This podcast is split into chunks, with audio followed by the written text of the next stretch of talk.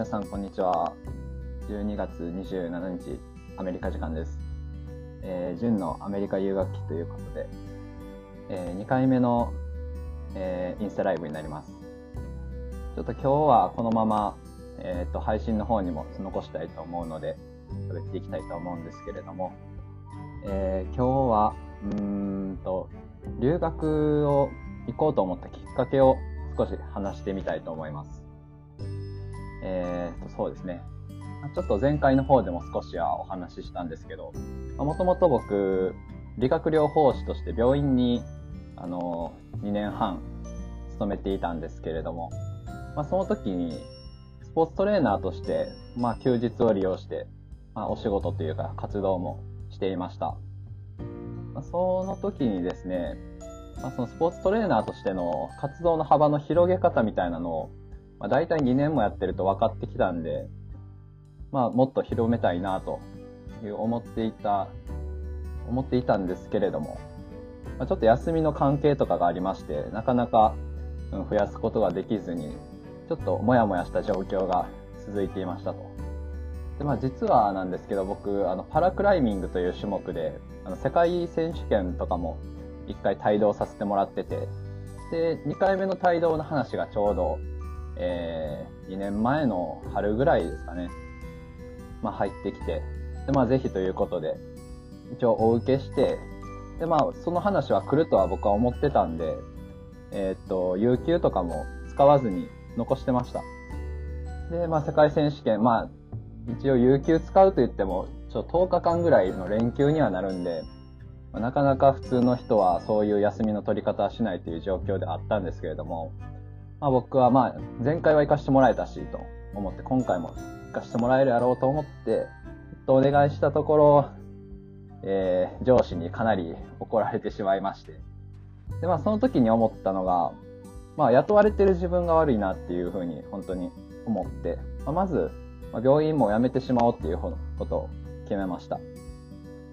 でまあその後に、まあ、理学療法士としてはまあ国家資格も持ってますし、まあ、知識はそこそこあるとは思うんですけれども、まあ、トレーナーとしてちょっともう少しレベルアップしたいっていうことをずっと考えていて、でまあ、トレーナーの、まあ、最初に考えたのは日本の専門学校の、えー、と夜間とかに行って働きながら、まあ、学ぼうかなっていうふうには思ってたんですけれども、うん、まあその時に確かそうですね、えー、と病院の OB の方、かなり有名な、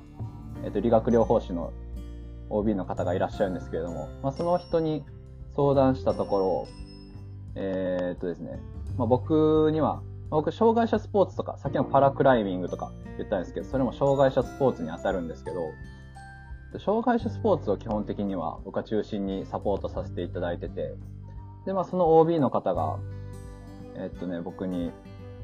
まあ、山田君にはパラ、パラスポーツが有名な、海外でそういうトレーナーの勉強とかをしてほしいって言った、本当にその、お世話になっている方の一言がきっかけになって、あ、海外かと思って、ちょっとそれまでは全然僕、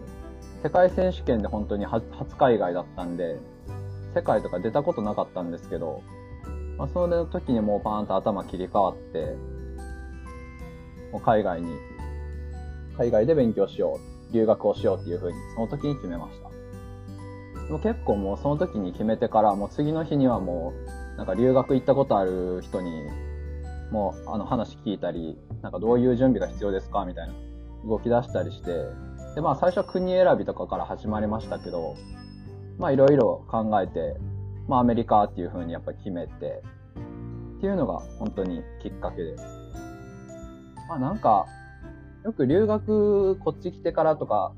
日本人とも会いますし、まあインスタグラムとかでも結構お話ししたりしますけど、うん。やっぱり留学のきっかけってなんか人それぞれだなって思います。